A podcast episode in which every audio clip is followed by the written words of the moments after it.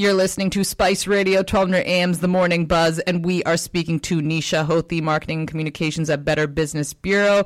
And we are talking about a first hand experience of a couple who lost $5,400 to a rental scam, plus tips on how to avoid similar scams in the future. Neesha, thank you so much for joining us this morning. Thank you for having me. Now, just how common are rental scams these days?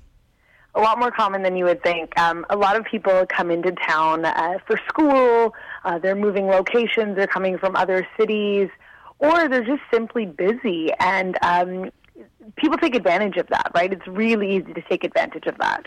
Mm-hmm. Now, let's talk about what happened to this couple.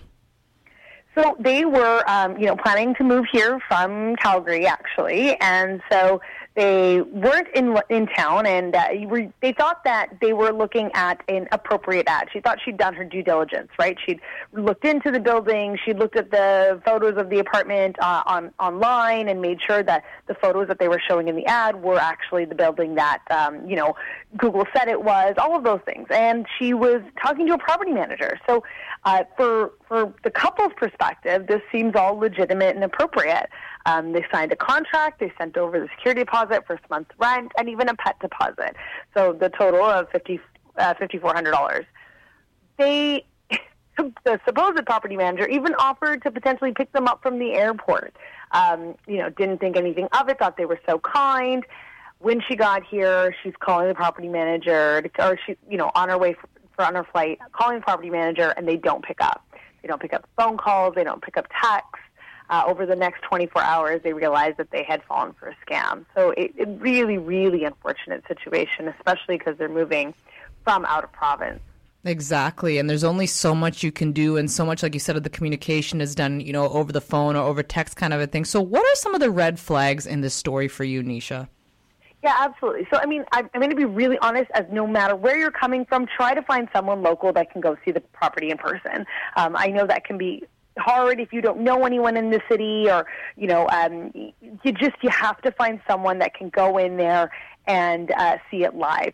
Photos can be misleading. Uh, it's not just about whether the building is what it says it is. It is the condition of the space what you are told it is. You know, it's really easy to stage a photo. You think about Instagram, right? People will show all the time, like, this is what I show you on Instagram, and this is the mess behind it. It's kind of like that. You can really easily show um, a really beautiful venue without showing all of the, the potential problems that might be there. Um, the other is to look at potential contracts and invoices.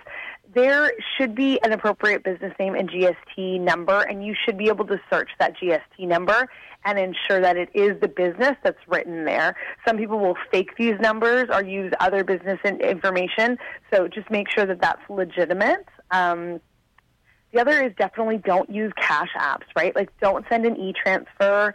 You want to make sure that you are using something that is uh, that you can fall back on. So, um, what I mean by that is if you're sending if you're sending things like PayPal or Wealthsimple or any of like prepaid debit cards, if someone's asking you for that type of payment, that's a red flag, especially if you haven't been working with this person for a while. So you've lived in a space for a year, you know your landlord, you trust them, you know, you're not giving them a check, you're giving them an e-transfer. You, that's fine. You've gotten to a point where you have a level of trust but when you are in a vulnerable position of doing the first month's rent or security deposit, try and try to ensure that you are using a, a method that you can trace and, and you can go backwards on because e-transfer once it's gone, it's gone um, that, that, that's those are a couple of them. Uh, the other is like look online, look online for similar properties and the listing information, the landlord's email address, their phone number. Try to find the legitimacy uh, of their information. Right? What kind of you know if they're a property manager, are they using their personal email or are they using uh, a formal like a formal something at xyzcompany.com. You would hope that they have a formal email address or formal space, something that makes it that ensures that you can legitimize them, right? Um, and then lastly, you know, do your research on property managers and even movers.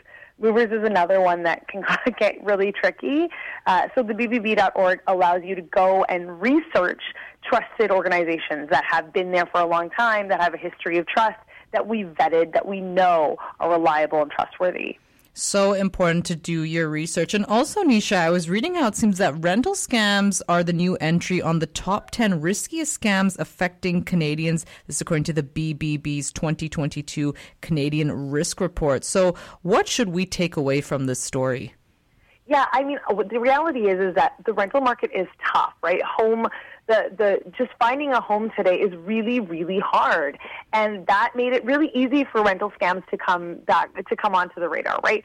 And i think that it's just important that we really do our due diligence. These are new these are new ways that scams are, are finding uh, finding us right they want to find people who are susceptible and vulnerable and someone who's looking for a home is definitely both of those things and so what i can recommend is ensuring that you are always doing your due diligence i, I know it feels like there's always potentially something. And it, it, it, a little bit is that. There is this feeling of who can we take um, advantage of? Because just as the market has affected, you know, most consumers, whether it's through inflation or, you know, um, job loss or just, you know, uh, the difficulty of the market, the, the housing market, there, there are scammers out there who are trying to become more and more um, let's say, unique in how they reach us. And so you want to be really, really careful and ensure that you are doing full due diligence. Everything from venue scoping to double checking online uh, and to asking, um, you know, to asking trusted sources like the BBB.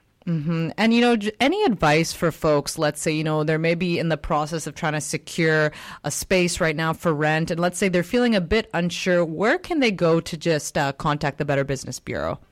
Yeah, so you can go to our website, bbb.org, uh, and there are a variety of ways to contact us. Um, and, you know, we're always happy to help you vet online and walk you through that process.